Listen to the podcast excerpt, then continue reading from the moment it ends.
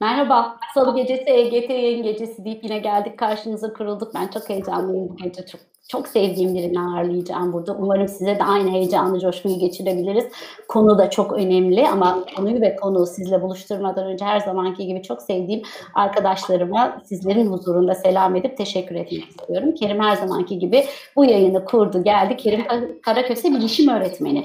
Benim açımdan da teknik yönetmen bu program açısından. Ayağını kaydıramadığım biliyorsunuz hep duyduğunuz bir isim.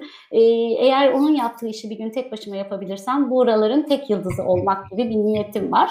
Ama şimdilik tutuyorum. Bir beş yıldır daha henüz elinden işe alamadım. Hoş geldin Kerim, iyi ki çağırdın bizi. Hoş bulduk hocam, merhabalar. Ee, şöyle bir şey de söyleyeyim. Ee, hani siz benim ayağımı kaydırmaktansa ben de sizinkini kaydırıp hani tüm işi ben de alabilirim diyorum. Ee, ve de herkese iyi yayınlar diliyorum. Bakalım göreceğiz sonuçta kimin elinde kalacaksa yayın o yapacak. Peki başka kimler var? Söz uçar yazı kalır diyecek Tarık. Tarık bu sefer burada. E, sosyal mesafe gereği biraz karşımda ama e, uzağımda ama burada hem dinleyecek hem yazacak Twitter'dan sosyal medyadan daha çok insanlara ulaşsın yayınımız diye bir yandan bu yayın yapacak. E, Merve, Yasin, Ziya, Okan, Yağmur yine e, şövalyeler bizim arkada. Başka mecralarda daha çok insan ulaşsın diye bu işin mühendisliğini yapacak onlar da. Çok heyecan verici. Peki kimle birlikteyiz? E, eğitmen, yazar, e, gönül dostu herhalde. Hem öğretmenlerin hem de ailelerin gönül dostu demekte fayda var. Kendini sürekli yenileyen, yenilikten beslenen e, çalışkanlığıyla da e, imza almış bir isim Polat Doğru. Merhaba. Selam Ece. Ne var ne yok? Nasılsın? E, çok sevinçliyim, güzel. Yani bir sürü kötü şeyden sonra, bir sürü kötü şeyden sonra böyle bir isimle birlikte olmak çok güzel. 2000, Estağfurullah e, 17'ymiş galiba. 3 yıl önceymiş en son bir program yapmıştık. Sevgili Müge de varmış o zaman programda. Evet. İzledim tekrar. Onu izlerken bile çok heyecanlandım. Çünkü ayağa basan, yere basan şeyler konuşuyoruz. Çünkü anlamlı şeyler çıkarıyoruz diye düşünüyorum seninle birlikte bu yayında. O yüzden tekrar teşekkür ediyorum kabul ettiğin için. Estağfurullah. Ben keyifle buradayım. E, emeği geçen herkese teşekkür ediyorum. Davet için de sana ayrıca teşekkür ederim. Sağ olasın, var olasın. Harika. Peki konu başlığı şimdi konu başlığı benim için e, heyecan verici buldum yine. Çünkü kendi e, olmak, kendin olmak sosyal medyada aile Ece ben senin sesini duyamıyorum. Sanki böyle kablo yerinden çıkmış gibi. Geliyor mu? Şimdi geliyor. Şimdi geliyorum. Peki, aynen devam ediyorum. Kendin olmak e, kavramını pek çok değişik mecrada çalışıyorsun. Evet. Yani değişik şapkadaki evet. insanlarla çalışıyorsun. Anne ve babalarla çalışıyorsun ve sonuçlarının da iyi gittiğini sosyal medyadaki paylaşımlarından görüyorum.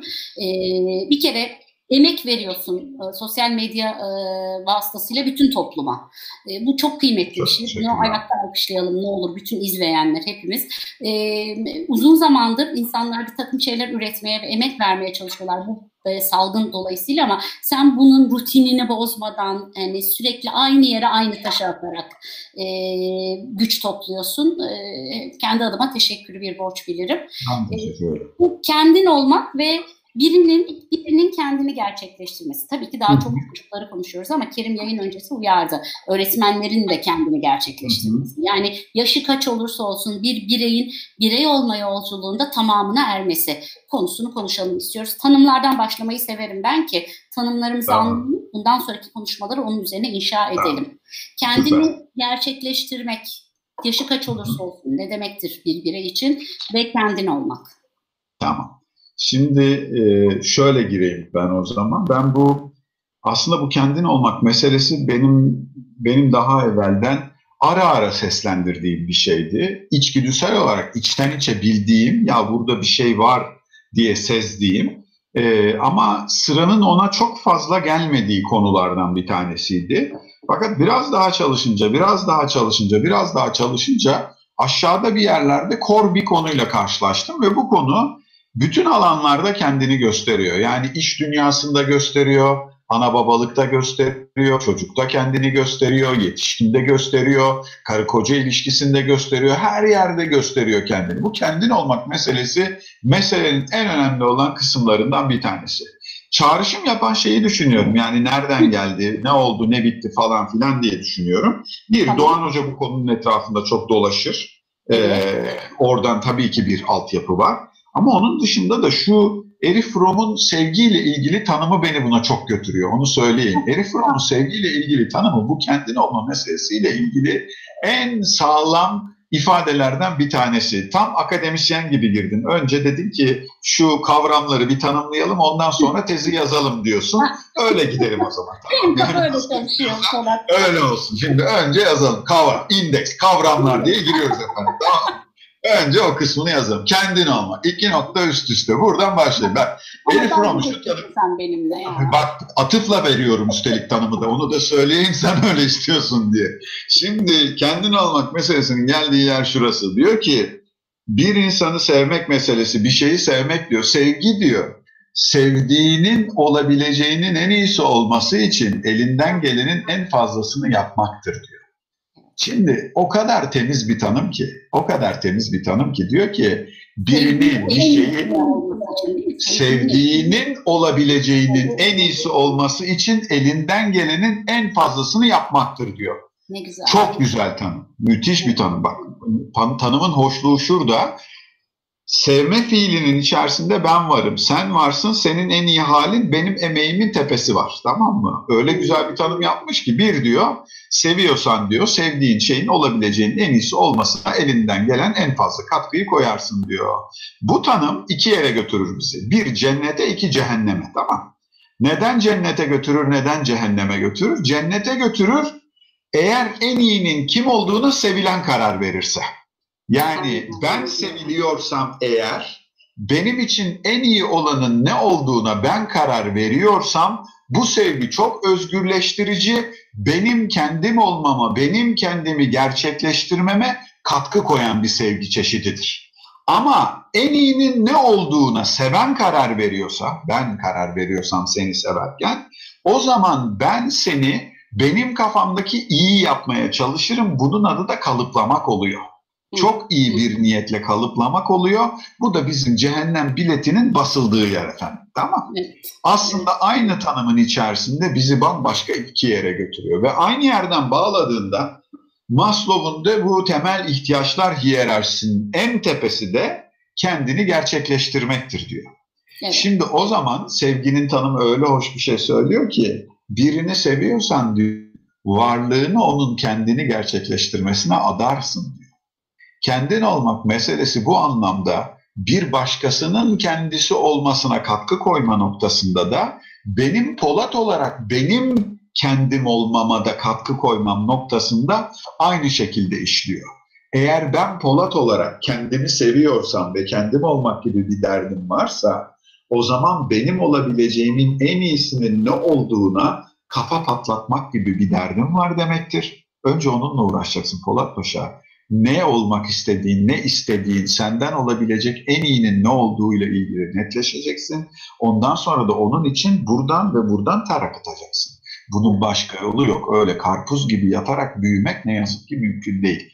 Emek yok. Aslında tam bu işe yaraması lazım. Eğitim yani, tam zaten aslında eğitim tanımı evet, itibariyle yani, özgürleştirmek için, özgürleştirmesi için yani eğitim özgürleştirir ise tam bu noktada seni bütünlüyor olması lazım zaten. Çok Aynen güzel. öyle. Orada orada bir tane problem var.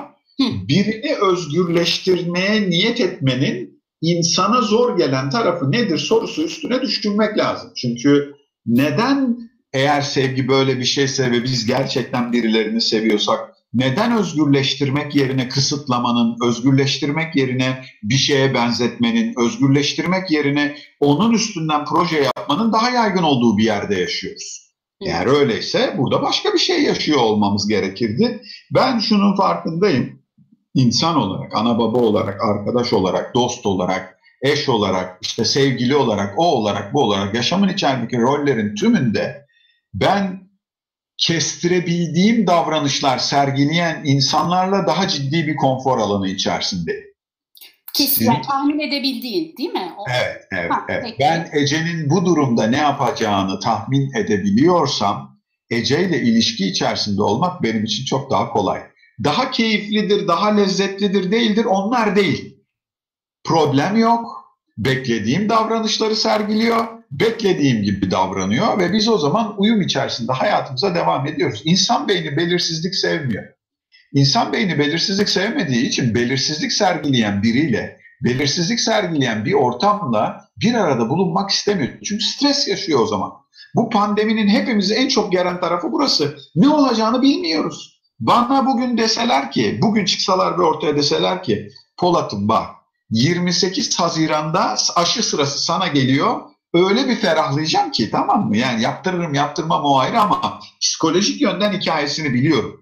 Hepimizin beklediği böyle bir şey. Biz Mart'la birlikte eve girdiğimizde 1 Haziran'da bu iş bitecek diye girdik eve. Tabii. Bugün yaşadığımız problem bu. Arkadaş bitmedi bu. Bitmedikçe bu arkadaş da hangi, abi diyor. Hangi bir Haziran olduğunu da bilmiyoruz yani. Hiçbir şey bilmiyoruz. Hiçbir şey bilmiyoruz. Yani bu bu böyle depremle yaşamak gibi bir şey gidiyor işte. Elimizden geleni yapıyoruz. İdare edebildiğimiz kadar idare ediyoruz. Hasta olmamak için ne yapılması gerekiyorsa onu yapıyoruz ama sadece seninle ilgili bir durumda değil, bir genel tavırla ilgili de bir şey. Bu iş çok kolay değil. Burada bir tane derdimiz var bence. İnsan beyni belirsizliği sevmiyor. Belirli hale getirmek istiyor. Ama birini gerçekten sevebilme hali bu belirsizliği hayatın keyiflerinden biri olarak görebilmeyi gerektirir. Evet. Gerçekten öğretmen olmak, gerçekten eğitimci olmak, gerçekten ana baba olmak, senin dışında birinin yaşam macerasının izleyicisi olmaktan, rehberi olmaktan, destekçisi olmaktan bila bedel keyif almayı gerektirir. Bundan keyif almayı beceremiyorsan, onun macerasının sonunu o keyifle izleyemiyorsan kusura bakma senin işin çok zor ya. Çok zor. Çok zorlanacaksın. Çok. Eğitimci olarak zorlanacaksın. Ana baba olarak zorlanacaksın. Ben öyle büyük keyifle bekliyorum ki şu içeride duran iki tane vatandaşın benimle oturup sohbet edeceğiz. Şimdi de çok sohbet ediyoruz. O ayrı ama benim hayalim ben 70'lerimde onlar 40'larında oturmuş muhabbet ediyoruz. Tamam mı? Yani bunun için yanıyorum, yakılıyorum ben. Ne anlatacaklar acaba bana diyorum. O gün ne konuşacağız biz ya? Bunlar onu konuştuklarında ben nasıl bir keyif alacağım ve bugünden gördüklerimin hangilerini o gün onun üstünde göreceğim? Hangilerini koruyacak? Hangilerinden vazgeçecek? Bunların nereleri kalacak? Hangi kısmı meğersem evrenselmiş, hangileri dönemselmiş, onları nasıl merakla bekliyorum biliyor musun? Bundan daha büyük bir keyif olabilir mi? Ve bu keyiften başka çocuk yetiştirmenin, bir insan yetiştirmenin ne gibi bir keyfi olabilir? Keçi boynuzu tadı gibi bir şey. Bir kilo yiyorsun 10 gram çıkıyor içinden. Hepsi bu zaten başka bir numara yok. Onun dışındakilerin hepsi senin emek verdiğin bir yerde ama bu çok lezzetli. Ben bu lezzete vurulmuş şekilde yaşıyorum hayatımı onu söyleyeyim. Bana göre eğitimin, dostluğun, arkadaşlığın, anne babalığın ve yaşamda yoldaş olmanın en temel meselesi bu.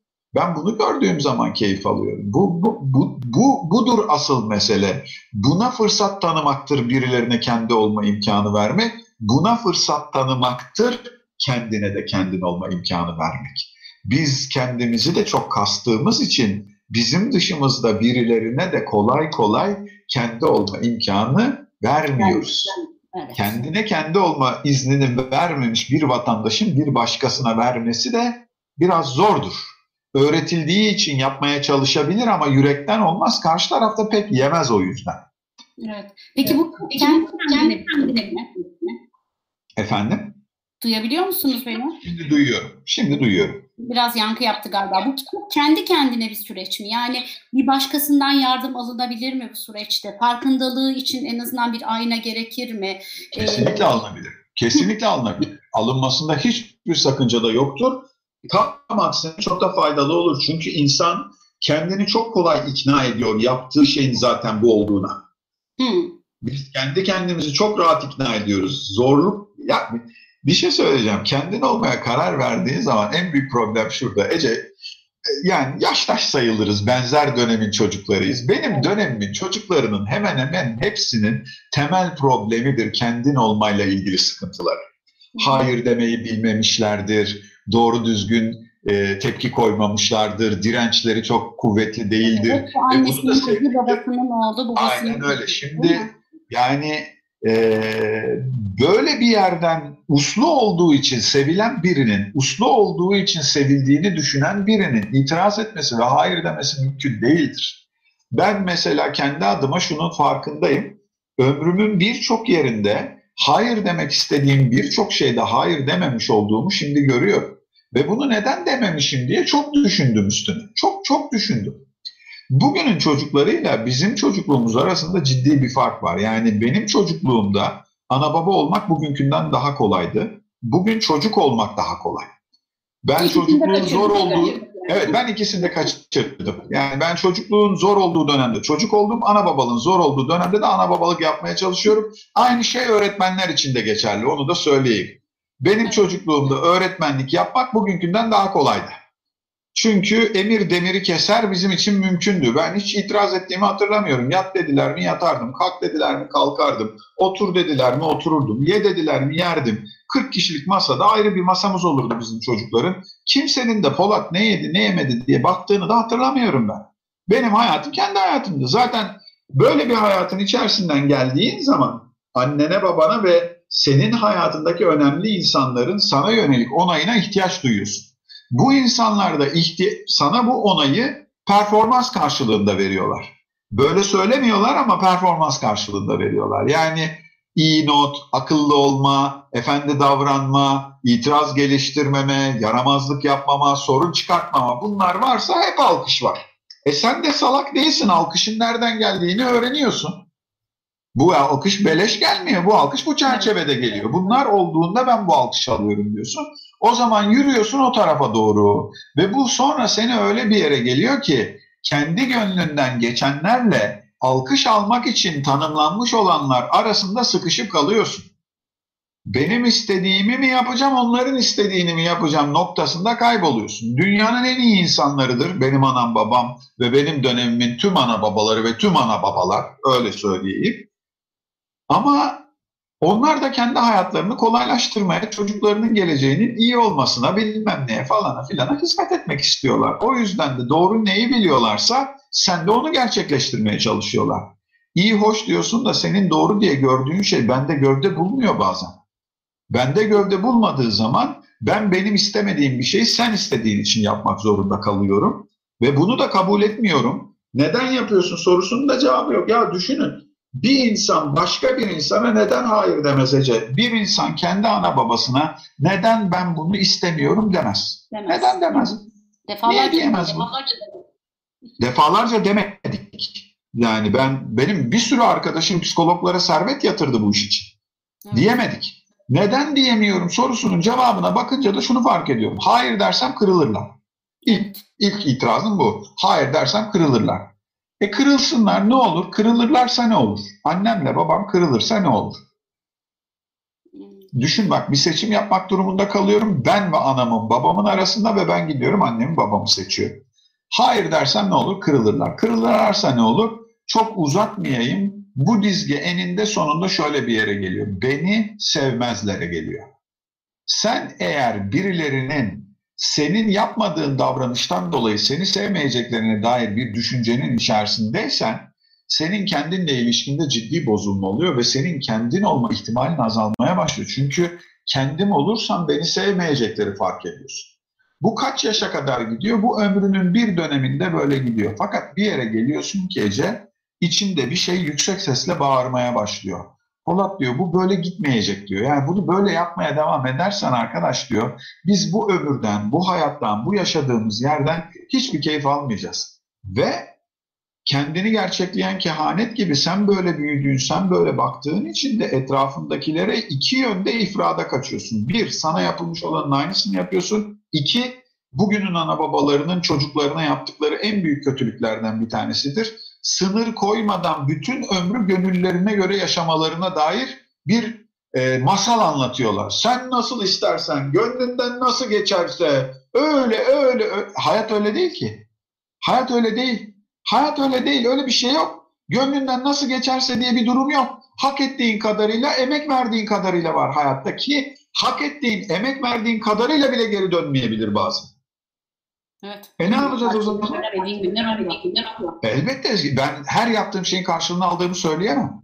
Ama o gün almamışımdır ama başka bir zaman başka bir şekilde ha hepsi öğrenme imkanı olmuştur. Hepsinden bir şey öğrendim. Hepsinden bir şey anladım ama orada o kendine kendini ortaya koyabileceği alanın dışında da bir yer açmak lazım. Ondan sonra da bir sürü tartışma yapıyoruz biz. Bu efendim bugünün çocukları da çok özgüvenli mi değil mi falan mı filan mı diye. Valla bir şey var onlarda ama onun adı özgüven değil. Böyle hiçbir zorluk görmeden, cendereye girmeden, iyi kötü burun sürtmeden, o tünelin içerisinde sürünmeden birinin özgüven geliştirmesi mümkün değil. Her şeyi yaparsın başka bir şey. Her şeyi emek verirsen yaparsın başka bir şey. Her şeyi yapmak için emek verebilirsin. Bazen sonuç alırsın, bazen almazsın. Hayat böyle bir şey demek bambaşka bir şey. Ben kendi ailemden onay göreceğimin tedrisatıyla o cendereden çıkmış gelmişim buraya. Böyle gelince de ver ediyorum çocuğa diyorum ki sen nasıl istersen. Bazen anlatıyorum söyleyince de herkesin aklına yatıyor bu. Benim babamın ev anahtarı var mıydı yok muydu ben bilmiyorum Ece. Hakikaten bilmiyorum. Benim babamın babam açmadı ki kapıyı. Evet. Babam yaklaşırken kornaya bastı. Dıt. Bu ben geldim demek. Dıt uzarsa birden fazla dıt varsa aşağıda eşya var Polat insin demek. Yani babam arabaya kadar taşıdığı torbayı niye eve taşımazdı onu hiç bilmiyorum. Hala bilmiyorum. Yani arkadaş bu adam neden arabaya kadar taşıdığı torbayı eve de taşımazdı? Bu başka bir şey. Kabile şefi diyor ki gel aşağıya taşı evladım diyor. Ben de alıyorum eve çıkartıyorum. Ha bugün olduğum adama çok katkısı var bunların. O ayrı ben babamın niye yaptığını biliyorum falan filan ama diğer taraftan da ben eve geldiğim zaman ne oluyor? Ben anahtarla gidiyorum. Oo diyorum arkalardan bir yerden ses geliyor. Öv ne öv diye. Geliyorum salona. Abim yayılmış koltukta. Poyraz Paşa. Onu diyorum az toparlan ben de oturayım. Çekiyor ayaklarını sağ olsun. Ben oturuyorum tekrar kucağıma koyuyor. Şimdi kötü bir şey mi? Hayır dünyanın en lezzetli şeylerinden bir tanesi. İyi ki öyle, iyi ki öyle. Ama bir diğer taraftan sahada olmalarına ortam sağlamazsak kimsenin kendini bulacağı falan filan yok. Biz kendini bulsunlar düşüncesi adı altında hiç kimsenin bir başkasının alanına girmeden tasarlaması gereken hayatı tek kişilik bir hayat gibi tasarlıyoruz ve kalanında her yerde problem yaşıyoruz. Ekip olmayı öğretmediğimiz çocuklar iş yerlerine geldiği zaman ekip çalışması diye iflas söküyoruz. Üniversitelerde orada burada hiçbirinde bununla ilgili doğru düzgün çalışma yapmıyoruz. Ama şirketlerde de ben sürekli ekip olma eğitimi veriyorum. Sürekli. Niye? E çünkü bu, bunun altyapısıyla yetiştirmemişiz ki herkesi tek başına kendisi olacak, birey olacak. Birey olma meselesi, kendin olma meselesi, kendini gerçekleştirme meselesi senin hayatında başkalarına yer açmamak anlamına gelmiyor. Ama aksine kendi olmayı becerebilen insan bencil değildir. Kendi olmayı becerebilen insan kendinden başkalarının da varlığına ortam açmak için özel emek gösteren kişidir. Bunu yapan kişi o zaman zaten seninle bir hayat sürdürmek çok kolay olur. Senin çocuğun olmak, senin arkadaşın olmak, senin eşin olmak, senin çalışanın olmak, senin patronun olmak dünyanın en rahat, en keyifli, en lezzetli işlerinden biri olur. Çünkü hem beni hem kendini var etmeye çalışan birisi var burada. Ben birilerine kendiniz olmak önemlidir dedim. İlk itiraz oradan geliyor belli bir yaş grubunun üstünde. Peki o zaman diyor bencilce davranmış olmaz mıyım? Ah canım benim ya. Ah canım bugüne kadar kendini vakfetmiş olmaktan öyle bir yere koymuş ki yaşamda kendini. E orada orada ciddi. Evet ya orada ciddi problem. Ne olur sen devam et. Gireceğim tamam mı? Lütfen lütfen. Gireceğim yankı yapıyor diyor. Ne olur devam et.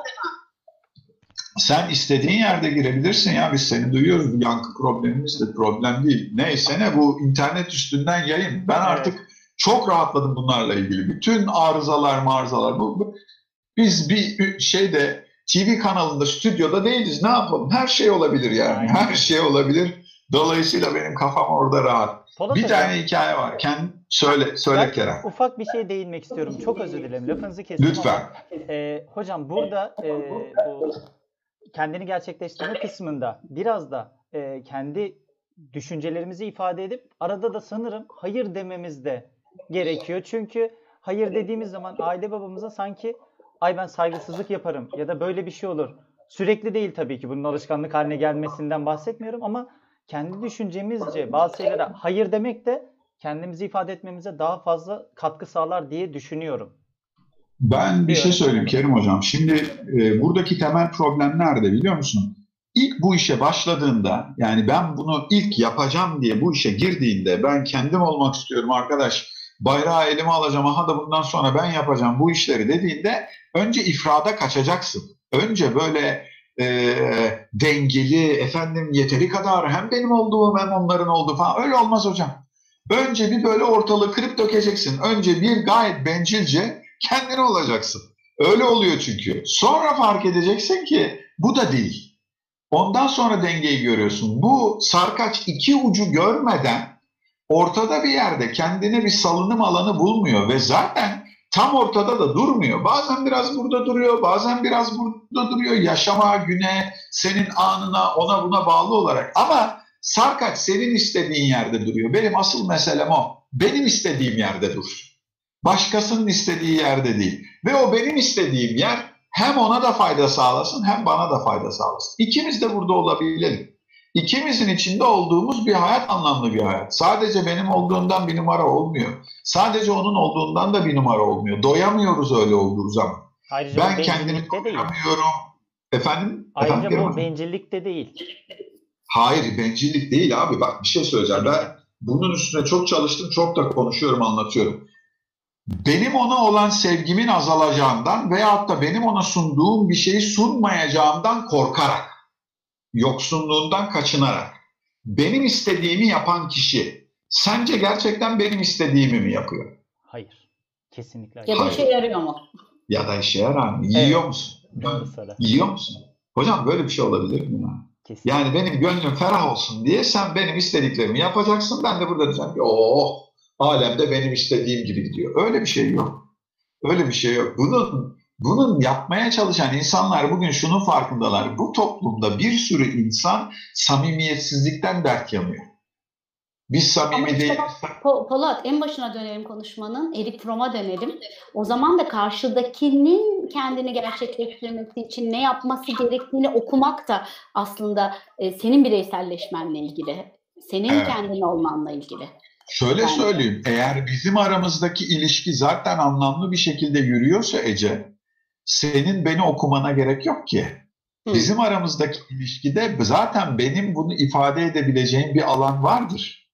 Ece bana arkadaşlar. şuraya gidelim mi dediğinde ya Ece benim canım çekmiyor demekten bir rahatsızlık duymam ben o zaman. Şimdi ulan Ece dört tür davet ediyor. Bu sefer de hayır dersem gönlü kırılacak. Ondan sonra trip atacak falan filan duygusu içerisinde olmam böyle bir yerde. Ben gönül rahatlığıyla derim ki Ece ben ben oraya gidebilecek vaziyette değilim. Akmıyor içim derim. Derim. Ölümü gör ne demek, bilmem ne ne demek. Yani bir toplumun içerisinde benim senden bir şey talep etmemin 50 bin tane yolu var ve bunların hepsinde de benim hayır dememe alan açılmıyor. Böyle bir şey olabilir mi ya? Evet. Böyle bir şey olabilir mi? İsteyenin bir yüzü vermeyenin iki yüzü diyor. Ne münasebet efendim ya? Sen istemeye kendini şey yapacaksın, erindireceksin. Ben de hayır dersem eğer senden iki kat utanacağım öyle mi? Ya böyle, böyle bir hayat olabilir mi ya? Bunu yaptığın yerde bu tedrisatla yetiştirdiğin insanın yaşamın herhangi bir yerinde kendi olması, kendi olmayınca ne oluyor söyleyeyim. Yaşamla ilgili motivasyon üretemiyorsun. Yaptığın şeyle ilgili aidiyet hissinde azalma oluyor.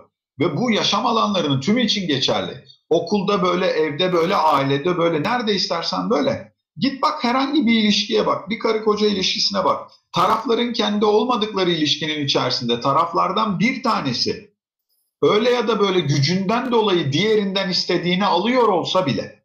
Yani diyelim ki ben bir erkek olarak bu ilişkinin içerisinde güçlüyüm ve eşim benim istediklerimi yapıyor. Evet. Tamam. Bu adam bile huzurlu ve mutlu değil biliyor musun? Bu adam bile değil. O kadın zaten değil. Ben bile mutlu ve huzurlu değilim. Çünkü içimde bir yer bunu onun bana istediği için değil zorunluluktan verdiğini biliyor. Hmm. Birinin bir şeyi sana zorla verdiğini bildiğin yerde huzurla onu yiyemezsin onu söyleyeyim. Onun tadı olmaz yaşamın içerisinde. Herhangi bir aileye gittiğimde, herhangi bir ortama, herhangi bir şirkete girdiğimde ben anında görüyorum ya bu ortamda insanların kendileri olmalarına müsaade ediliyor mu, edilmiyor mu? Hocam ya oturuyoruz, sohbet edeceğiz. Ne güzel bak şimdi sizin ortamınız biz saat 9'a 20 kaladan beri, 9'a 25 kaladan beri buradayız. Ece Evet, senin evet. dışında bütün arkadaşlar da söz aldılar, konuştular. Hepsine sen sözle verdin. Konuşmayanı da yönlendirdin, tanıttın, bilmem ne yaptın. Ve hepsi de canavar gibi sorularını soruyorlar. O yapıyorlar, bu yapıyorlar falan filan. Bazen bir yere gidiyorum, kapıdan içeriye giriyorum. Evet bir büyüğümüz var orada. O büyüğümüz ve ben, bizim taraftan da gelen en büyük bensem. Ee, muhabbet ediyoruz. Ve diğerleri büyükten onay almadan söze bile girmiyorlar. Da, Ve büyük de onay vermiyor zaten.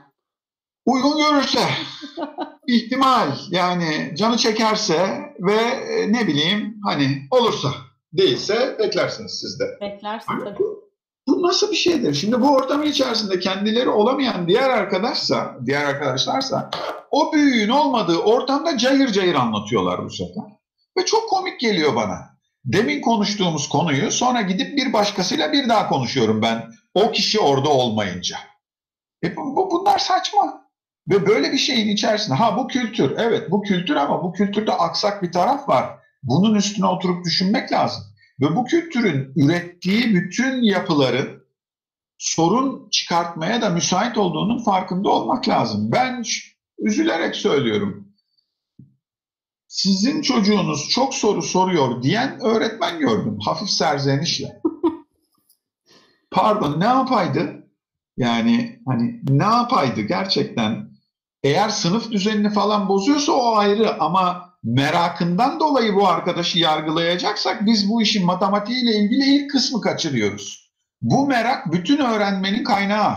Ha biçimsiz olabilir, bunun yönetilmesi gerekebilir, e, gereğinden fazla olabilir, e, yanlış ifade ediliyor olabilir. Bunlar ayrı, bunlar şekilsel hikayeler ama bu bu giderse ki bir numara çıkmaz. Ve bunu nasıl kaybettiğimizi biliyorum. Ben onu söyleyeyim size. Niye buradan icat çıkmıyor sorusuna cevap bulmak lazım ya. Niye Almanya'da eğitim almış iki Türk çocuğu bugün aşı buldular efendim? Neden Türkiye'de eğitim almış Türk çocukları bulmadı diye sormak lazım o zaman. Niye niye öyle olmuyor ya? Yani eğer zekaysa, genetikse bilmem neyse ki olmadığını biliyoruz. Arkadaş bizim bir yerlerde kendi olmaya müsaade etmediğimizde ellerinden aldığımız bir şey var insanların. Merak duygusunu, öğrenme isteğini, araştırmayı, sorgulamayı, cevap vermeyi de ellerinden almış oluyoruz. Burada bir şey Burada bir sorabilir şey miyim? sorabilir miyim? Sor lütfen. Ee, Zeki kafa yakan sorularıyla Zeki yine bir şey sormuş. Demiş ki kendini gerçekleştirme, kendi olma yoluna girmiş bir kişinin ortaya koyacağı performansların ya da rollerin seyircisi kimdir demiş. Güzel soru sormuş. Her insanın en değerli seyircisi kendidir. Kendine sergilediğin hikayeden memnuniyet duymayıp başkalarının alkışı peşinde koşuyorsan geçmiş olsun ömrünün tümü tribünde geçecek. Alkışlasınlar seni. Oyunu falan oynayamayacaksın hocam. İnsanın kendi tanıklığından daha değerli bir şey yoktur hocam. Benim performansıma benden başkalarının verdiği puan benim gönlümü okşar o ayrı. Ama bir tek ben biliyorum bugün ben elimden geleni yaptım mı yapmadım mı. O yüzden hepsi palavra o notlar. Polat bugünkü konuşmada iyi miydi, gündüz iyi miydi, değil miydi fikriniz olabilir. Beni beğenebilirsiniz ama ben biliyorum 10 yapacakken 8 mi yaptım, 8 yapacakken 6 mı yaptım onu bir tek ben biliyorum. O Peki yüzden bir, asıl, bir soru daha sorayım mı? asıl puan bende. Söyleyece. Ee, bireyin kendi olabilmesi yaşadığı çevreye ya da coğrafyaya ne kadar bağlıdır? Bu bağlamda kişinin kendisi olabilmesi kader olabilir mi? Kaderse bu kabul Hayır. her şeye rağmen Çok nasıl seviyorum. Amin Maluf Allah'tan demiş coğrafya kaderdir diye. Her yerde de gidiyoruz oraya. Coğrafya sen anlayana kadar kaderdir. Anladığın andan itibaren seçimdir efendim. Hmm. Ben anne tarafından da baba tarafından da ana dili Arapça olan Arap ailelerinden geliyorum efendim. Tamam. Hı hı. Yani eğer coğrafya falan filan o bu dersen ya baktığında böyle bir şey göremezsin. Ama benim annem dedem kebapçı olmasına ve ilkokul mezunu olmasına rağmen bale yapmış. Öğretmen enstitüsü mezunu bir kadındır. 1951 doğumludur üstelik. Yani bakarsan hayır öyle değil. Seçimler var hayatta. Anlayana kadar günah yok onu söyleyeyim. Annem de böyle yapmış, babam da böyle yapmış. Bizim mahallede böyle yetiştirmiş eyvallah. Tamam. Hı hı. Şimdi anladık. Şimdi anladık. Şimdi ne yapıyoruz? Buraya kadarki kısmının hepsi için geçen 40 yıl için Bir bardak soğuk suyu içiyoruz ve altına yazıyoruz. Mahalle yüzünden, anam babam yüzünden, ailem yüzünden. Güzel. 41. yılı kimin hesabına yazacağız abi? 40'ı anladık. 40 tamam senin dediğin gibi. E şimdi ne olacak?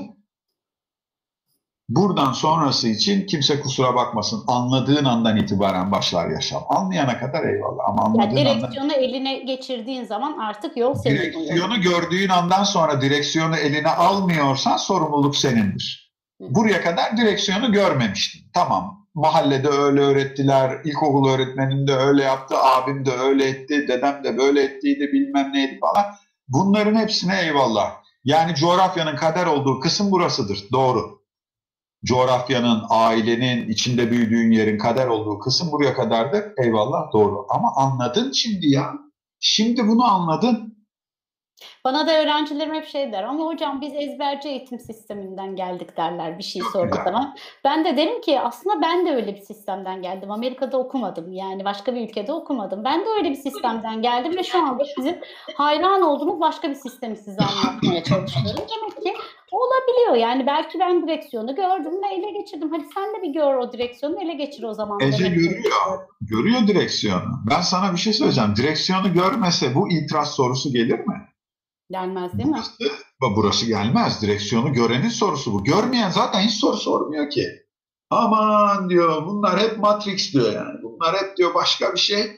Biz diyor buralarda yokuz diyor. Ama hocam direksiyonu gördüm. Gördükten sonra görmemiş gibi yapabilmek çok zor bir şey bence. Ama onu da rasyonalize etmen lazım. Yapmadığın şeyi kendine makul hale getirip ikna etmen lazım yapardık da bilmem neydi falan da filan da diye. Ya öyle öyle değil ya öyle değil. Ben anlıyorum zor olduğunu da biliyorum. Söylediğim şey kolay da değildir bunun farkındayım. Ama diğer taraftan da çok affedersin. Geçmiş Dakika bir gol bir kaçılacak bir yer bırakamam sana bu konuyla ilgili. Hı. Bırakamam yani. Buradan kaçamazsın. Burası çünkü ilk çıkış yeri ve buradan sonra anlattığım her şey anlamsızlaşır buradan çıkarsan.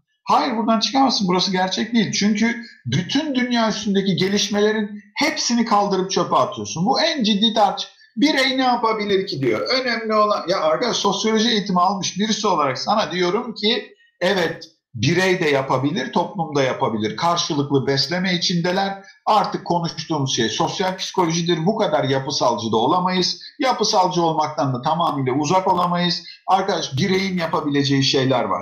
Birileri toplumu değiştirsin sonra ben de değişeyim. Aa canım ne güzel. İnşallah. İnşallah. Yani ama öyle olmuyor artık. Öyle olmuyor. Çok bireyselleştiğimiz bir çağdayız. Çok bireyselleşebildiğimiz bir yerdeyiz. Böyle bir durumda her birimizin kendi etki alanı içerisinde olan bir takım şeyler var. Bunları yapacaksın. Ha böyle bir şeye karar verdin mi bir günde tak diye dünya dönmeyecek. Senin bireysel dünyan da bir günde dönmeyecek. Bugün karar vereceksin. Sen 10 olayın birinde farklı bir davranış sergileyeceksin. 10 tanenin 9'unda gene eyvallah edeceksin ama birinde diyeceksin ki bir dakika ya ben galiba bunu böyle yapmayacağım diyeceksin. Sen bunu söylediğinde içinde bir şey de sana diyecek ki o hani hangi seyirciye oyun oynuyorum dediğin yer. Senin içindeki seyirci diyecek ki sana aferin lan sana. Aferin sana Polat diyecek. Bak bunu güzel yaptın ha. Bu bana iyi geldi diyecek. O her birimizin içindeki o küçük çocuk var ya o üç çocuk dediğimiz hikaye. Hmm. O zaten alkışlıyor. Onun tanıklığından daha değerli bir şey yok ki. Onunla oynamak asıl mesele, onunla arkadaş olabilmek, onun farkında olabilmek asıl mesele, oraya yatırım yapabilmek asıl mesele. Bence eğitim o çocuğu canlı tutabilme meselesidir. Bence ana babalık o çocuğu canlı tutabilme meselesidir. Ama biz onu ne kadar bastırabiliriz diye bakıyoruz.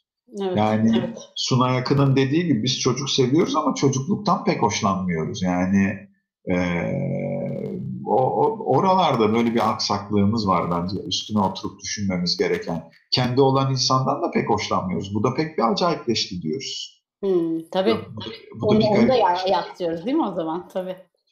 Tabii ki yani e, benim bu konuyla ilgili yola çıkışımın başlangıcı annemin kaybıyladır. Ben ilk oralarda tam anladım hikayeyi ve öleceğini anlayan insan zamanla ilişkisini de farklılaştırıyor. Bakıyorsun böyle yani diyorsun bu ömür sanıldığı kadar uzun olmayabilir.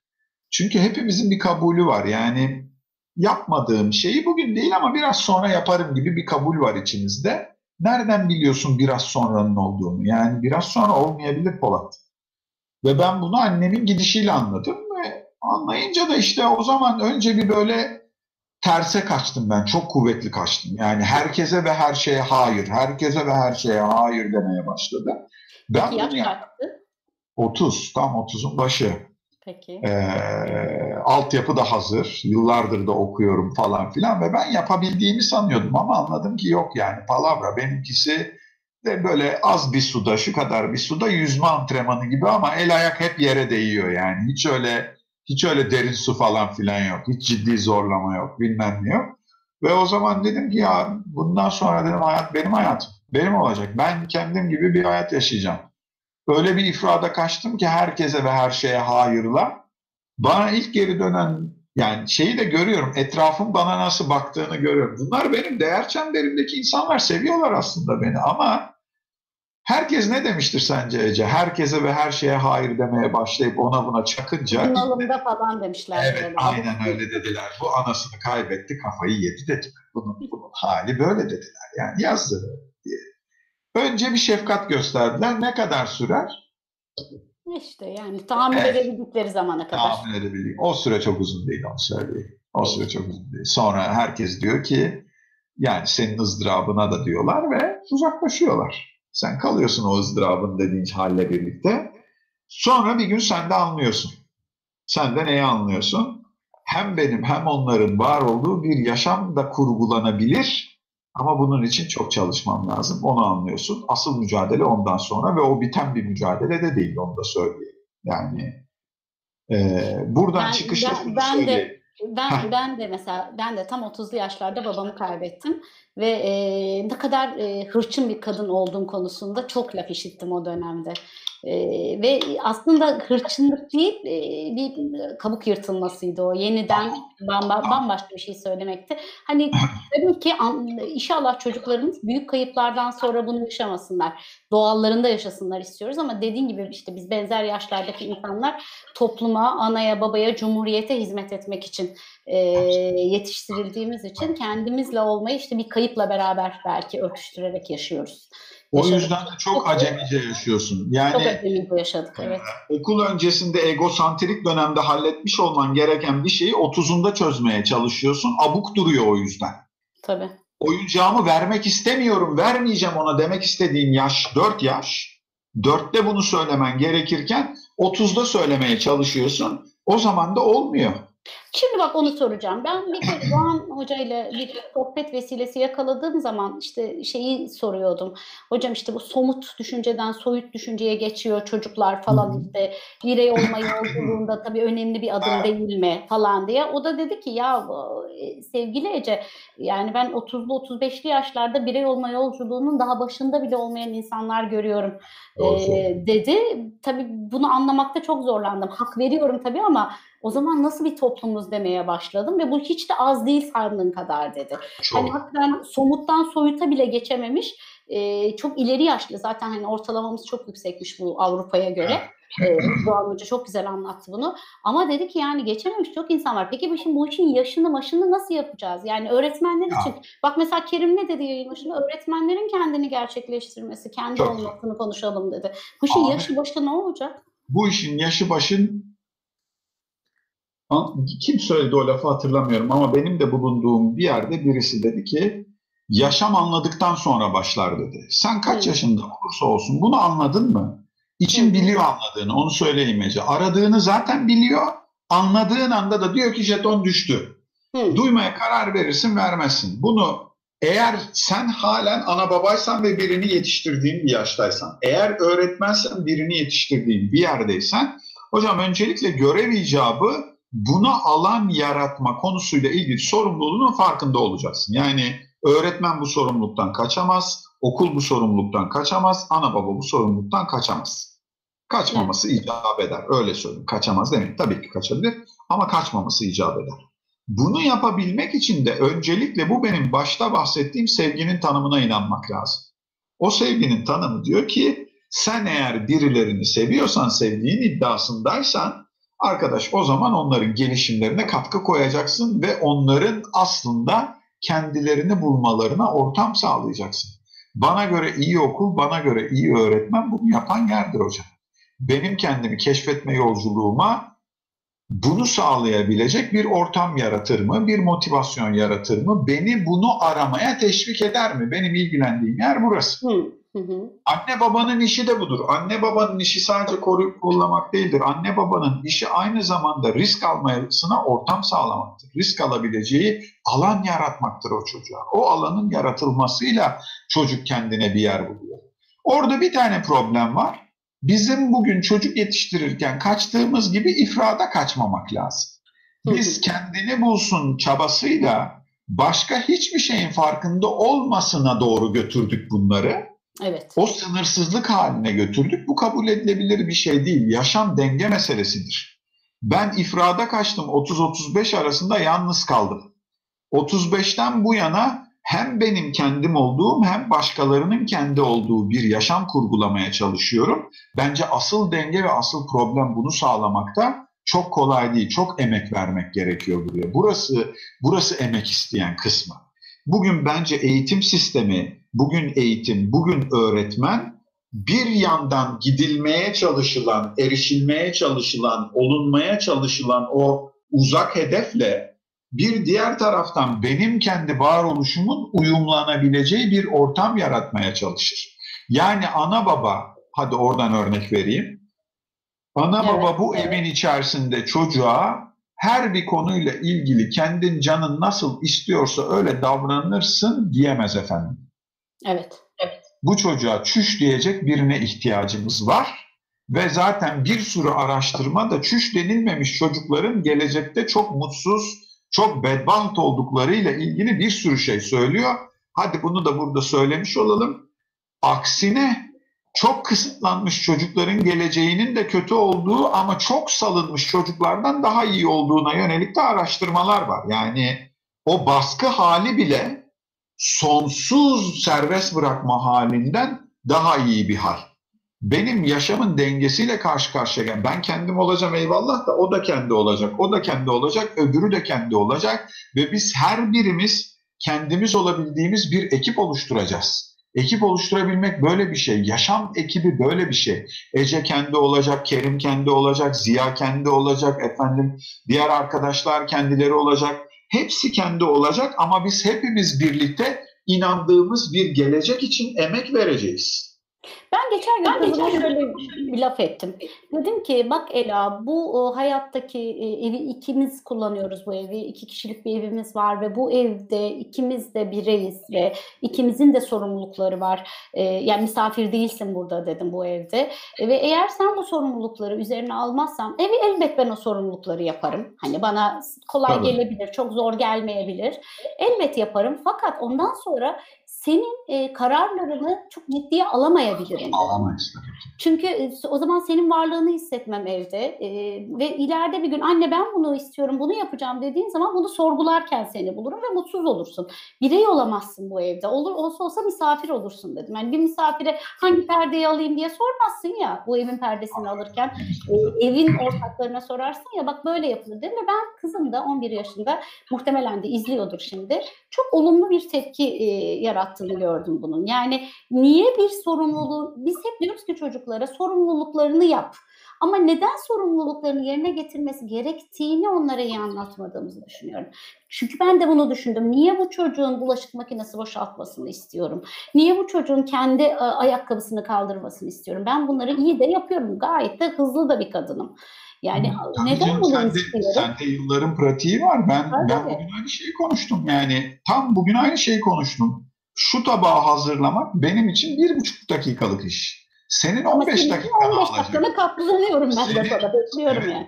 Ben sana 15 dakika kazandırıyorum bu tabağı hazırlayarak. Ama o 15 dakikanın nereye harcandığıyla ilgili de o zaman söz hakkımda olabilir benim. Ben Aynen. mesela sabahleyin e, sabahleyin kalkıp kahvaltı hazırlıyorsam bugün bu evde ve bunun için ben 7.30'da kalkıp sen 8'de yatağından kalkıyorsan servise geç kalamazsın.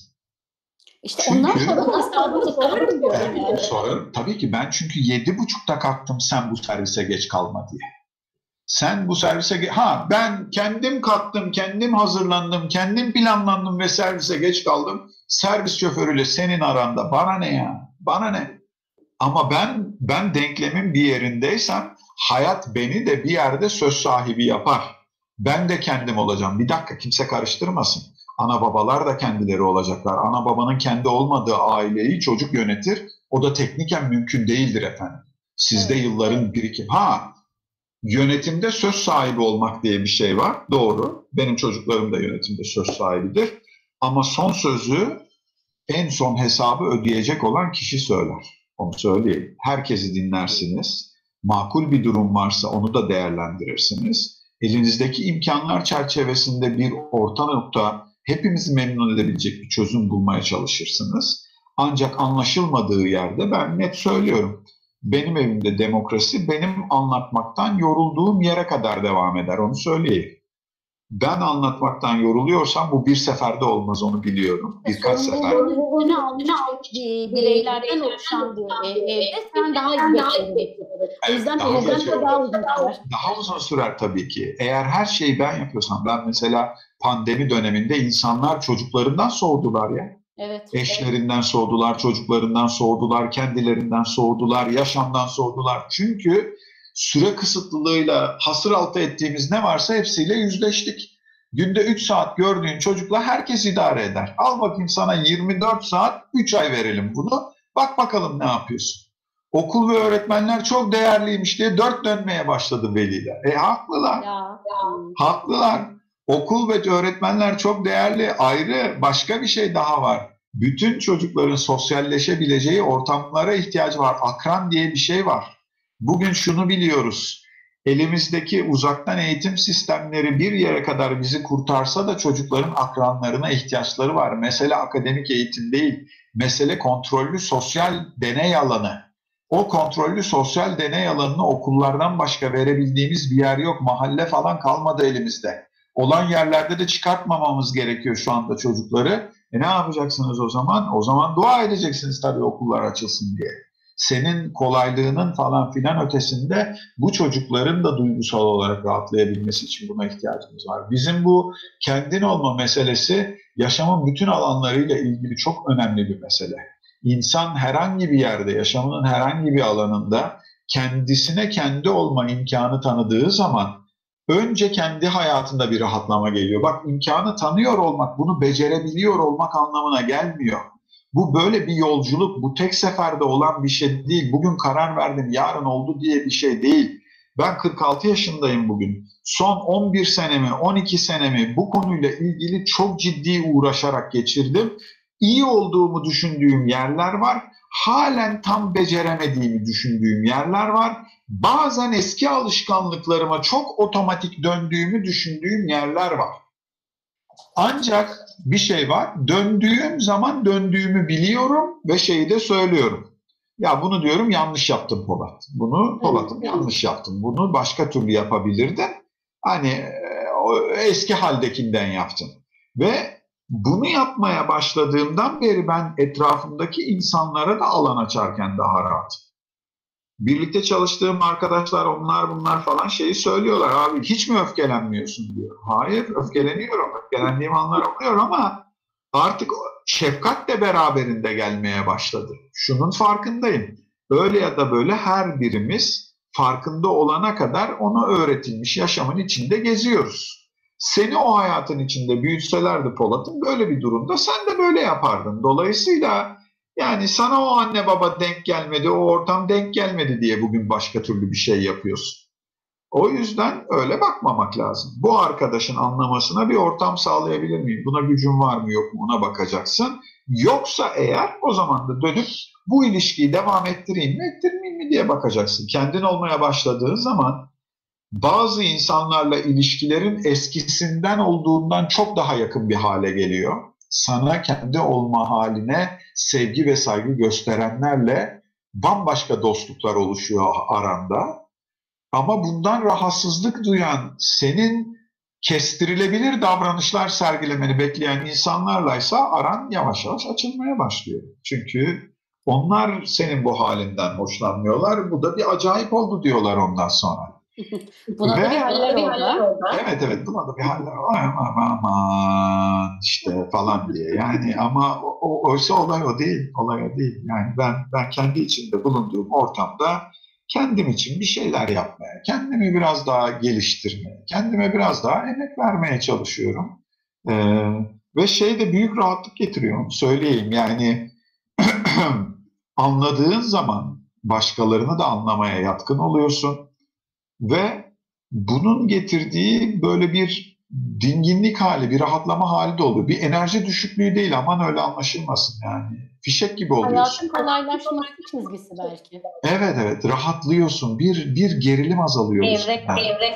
E, aynen öyle. Yani bunlar benim kontrolüm altında değil. Bunlara verdiğim emeğe değmez. Ama şunlar benim kontrolüm altında. Bundan sonra bunlarla uğraşayım dediğin yerde ferahlama geliyor. Orası orası çok güzel bir yer. Anne olarak, baba olarak, okul olarak, öğretmen olarak, aile olarak bence bakılacak yer burası. Kerim çok güzel söyledi. Bütün konuşmayı da yönlendiren yer oldu bence. Hı, hı. Kendi olmayı becerebilmiş insanlar başkalarına bu alanı açıyorlar. O zaman her birimizin bu konuyla ilgili sorumluluğu var bence. Ben kendi olabilen biri olacağım ki benim etrafımdakilere bunun alanını açacağım. Onlar kendileri olacaklar ki en başta söylediğim özgürleştiren insanlar haline gelebileceğiz. Ama bu arada neyi kaçırmayacağız? Gitmeye çalıştığımız bir ortak gelecek var, onu kaçırmayacağız. Bir okulsa burası, bir aileyse burası, gitmeye çalıştığımız geleceği belirleyen şey bizim değerlerimizdir. Gitmeye çalıştığımız geleceği belirleyen şey bizim inandığımız gelecektir. Dolayısıyla o gelecekle uyumsuz davranışların karşısında durmak da benim sorumluluğumdur. Yani bu ailenin değerlerinden bir tanesi insana saygıysa bu ailenin içerisinde sesler yükselemez. Bu ailenin içerisinde sesler yükselirse birilerinin müdahale hakkı var demektir. Evet. evet. Öfkelenmek serbesttir insana saygı çerçevesinde ama öfkemizi nasıl yaşayacağız konusuyla ilgili bir mutabakat sağlarız. Çünkü güçler eşit değil. Yani benim benim bağıranı söylediğim şey şudur benim evimin içerisinde. Bu evin en yüksek sesi bende, ben bağırmıyorum. Hepinizden daha yüksek ses var bende. Ben bağırmıyorum. Eğer böyle oynayacaksak oyunu her el bana yazılır haberiniz olsun. Çok kötüsün ama sen de canım yani. Ya benim bir arkadaşım söyledi. Kızı bunun ergenlik çağında nefis söylemiş onu ya. Kızı bunu sıkıştırıyor falan filan. İşte öyle bir acayip kadınsın, böyle bilmem nesin. Tam o ana kız hikayesi. Eyvah. En son benim arkadaşım da demiş ki Vallahi demiş kuroyum ama para bende demiş tamam mı? Yani tam söylediği şey bu. Benim de bu kısmında gücüm var diye tamam mı? Şimdi güçle oynayacaksak bu oyunu gücün kimde olduğu belli. Tamam. Senin evlat olarak gücünün kaynağı benim sana olan sevgim. Ben yerinde olsam o sermayeden harcamam. Oraya girmem. O iyi bir şey değil. Bunu söylemeyecekseniz eğer bir yerde dur demeyeceksiniz ve o dur denilecek yer her aile içinde başkadır. Benim için buradadır, senin için buradadır, öbürü için şuradadır. O her neyse bunun makul bir yeri vardır. Bir yerde dur diyor olman lazım ki yaşam dur dediğinde ha hatırladım bir zamanlar babam da dediydi bunu diyebilsin. Annem de demişti bunu diyebilsin. Tanıdık gelsin ona. E tabii ki. Ee, Henry Barbus, e, Fransız gazeteci, e, şair, yazar, romancı e, demiş ki bir yazısında benim çok dikkatimi çekmişti. Gerekiyorsa büyük bir dürüstlükle e, bir parantez var. Ne zaman olursa olsun gerekiyorsa büyük bir dürüstlükle kendine yeniden başla diye. Bu iş biraz kendine yeniden başlama işi aynı zamanda herhalde. Değil mi yani o Eğer, farkındalık? eğer, eğer çok şanslı gelmediysen bugüne kadar evet. Evet. Öyle bir aileye, öyle bir ortama denk gelirsin ki e, e, selam paşam. öyle bir aileye, öyle bir ortama denk gelirsin ki belki de ya da öyle bir ülkeye, öyle bir eğitime denk gelirsin ki zaten başlamana gerek kalmaz. Başlamışsındır çok daha aşağılarda. Başladığın yerden yürürsün. Evet oradan yürürsün. Ama e, demin söylediğim gibi bugün anladıysan ve bugün fark ettiysen bu yol değil. E, ve bir insan niye fark ediyor onu da söyleyeyim. Bir insan fark etmesini sağlayan en önemli şey işte burası burası bence evrensel insanın doğasıyla ilgili bir şey. İnsan kendi olamadığında mutlu olamıyor Ece. Ve hı içeride bir şey bunun hesabını tutuyor. Benim içimde bir şey her gün bana söylüyor. Polat diyor bugün başına belalar da gelebilir. Hayat zor da olabilir. istemediğin şeyler de olabilir ama mutlu olmak bunlarla ilgili bir şey değil. Mutlu olmak başka bir şey. Bütün bunlarla birlikte mutlu olmak mümkün ve orası onun hesabını tutuyor. Her şey beterdi ama diyor Polat hala mutlusun diyor. Hala artıdayız diyor. Ya da bazen diyor ki abi bu aralarda çok ekside kaldık haberin olsun. Tebligat geliyor aşağıdan bir yerden, içeriden bir yerden. Ee, sizin diyor bu aralar hesap iyi çalışmadı. Biraz diyor hani ona göre bir e, harcama, ona göre bir bakış, ona göre hayatı bir değerlendirme hali olursa iyi olur diyor. Ee, Benden bu kadar. Vallahi süreyi noktaladık ee, ama ben daha bir bu kadar konuşurum yani dinlerim. Ee, ben çalarım dans edenler olunca bayılırım da parmaya. Ee, çok keyifliydi. Teşekkür ediyorum. Ee, kendimize yeniden başlama e, fırsatımız varsa eğer henüz başlayamadıysak başlamak için bir e, ilkıs olsun bu yayın. E, kendin olmak sorgusunu yapmanın e, zamanı yaşı yok. E, hele de bir öğretmensek, hele de bir çocuğa dokunuyorsak, hele de bir çocukla bir yol alıyorsak e, burada hem kendimizi hem de o gözle çocukları, gençliği e, sorgulamanın tam zamanı. E, bugün 10 Kasım. Ee, sadece resimler paylaşmakla, e, izinde izlemekle e, iz sürülmüyor. E, değişerek, e, kendin olarak, e, değişime hayranlık duyarak ve Ulu Önder e, Gazi Mustafa Kemal Atatürk'ün e, arkasından ağlayarak değil, anlayarak ilerleyerek e, belki bir şeyler olabilir. Yine belki de koyuyorum parantez içine. Yayından önce bir şey söyledim. Ben ben orada görüyorum e, ilkeyi, öyle söyleyeyim. Benim gözümde asıl mesele iyi öğrenci olmak.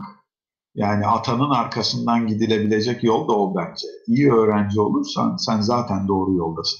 İyi, iyi öğrenci, öğrenme hali o aynı zamanda çağa uyumu getirir, emeği getirir, anlamayı getirir, anladığını yorumlamayı getirir ve bence bunlarla ancak bence bunlarla ancak bir bağ kurulabilir diye düşünüyorum.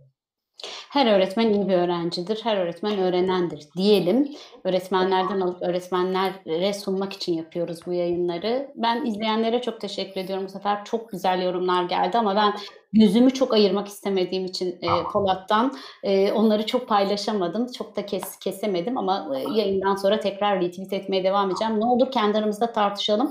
Orada çok güzel tartışmalar var e, Twitter'da e, sevgili dostlar ve sevgili Polat. E, kendin olmak e, iki nokta üst üste deyip arkasında tutkuyu işte ne bileyim e, ayrışmayı, farklılaşmayı anlatan kelimeler kullanmış e, izleyenler. Şimdi ben tabii bunları okuyamadım ama ben Twitter'da bir süre daha dans ederiz diye düşünüyorum senin E, çok teşekkür ediyorum. E, bu arada bu eğitimlerin e, yine sosyal medyadan e, öğretmenler ve veliler takip etsinler. Devam edecek bildiğim kadarıyla. Ben Instagram'da çok yoğun çalışıyorum bu ara. E, tamam. Twitter, Twitter biraz uzağında duruyorum ama oraya da girmem gerekecek. İşte YouTube şu an planlamalarda var. Ama en yoğun Harika. Instagram'da emek veriyorum. Canlı yayınlar. Ya her ne yaparsam da orada katılmaya müsait olan bir şey varsa duyurusunu da yapıyorum. Tamam. Oradan takipteyiz. Eyvallah. Ee, sevgiyle kal. Hepinizi sevgiyle öpüyorum. Ee, canım ekip arkadaşlarım. Ee, nasıl çalıştığınızı grup yazışmalarınızdan gördüm. Harikasınız. Hatta Kerim yeni fikirler bile geliştirdi izlerken. Kerimcim sana da çok teşekkür ediyorum. Evet. Onları da değerlendirelim o fikirlerini de. Hepinizi e, sevgiyle selamlıyorum. 10 Kasım'ı da saygıyla e, e, ve e, çok çalışarak yani tek bildiğim şey var. E, sadece çalışmak, çalışarak e, anıyorum. E, o yüzden de bu yayına ne iptal ederdim ne de ertelerdim. E, 10 Kasım günü çalışan çalıştığımızı gösteren bir yayın yapmak kadar izinde izlemenin izninde izlemenin başka bir yolu yok. O yüzden bütün ekibimle de gurur duyuyorum dostlarımla. Ee, iyi ki çalıştınız. Tekrar haftaya salı karşınızda olacağız. Yine çok şey söyleyeceğiz, çok şey duyacağız. Görüşünceye kadar hepinize iyi akşamlar. İyi akşamlar.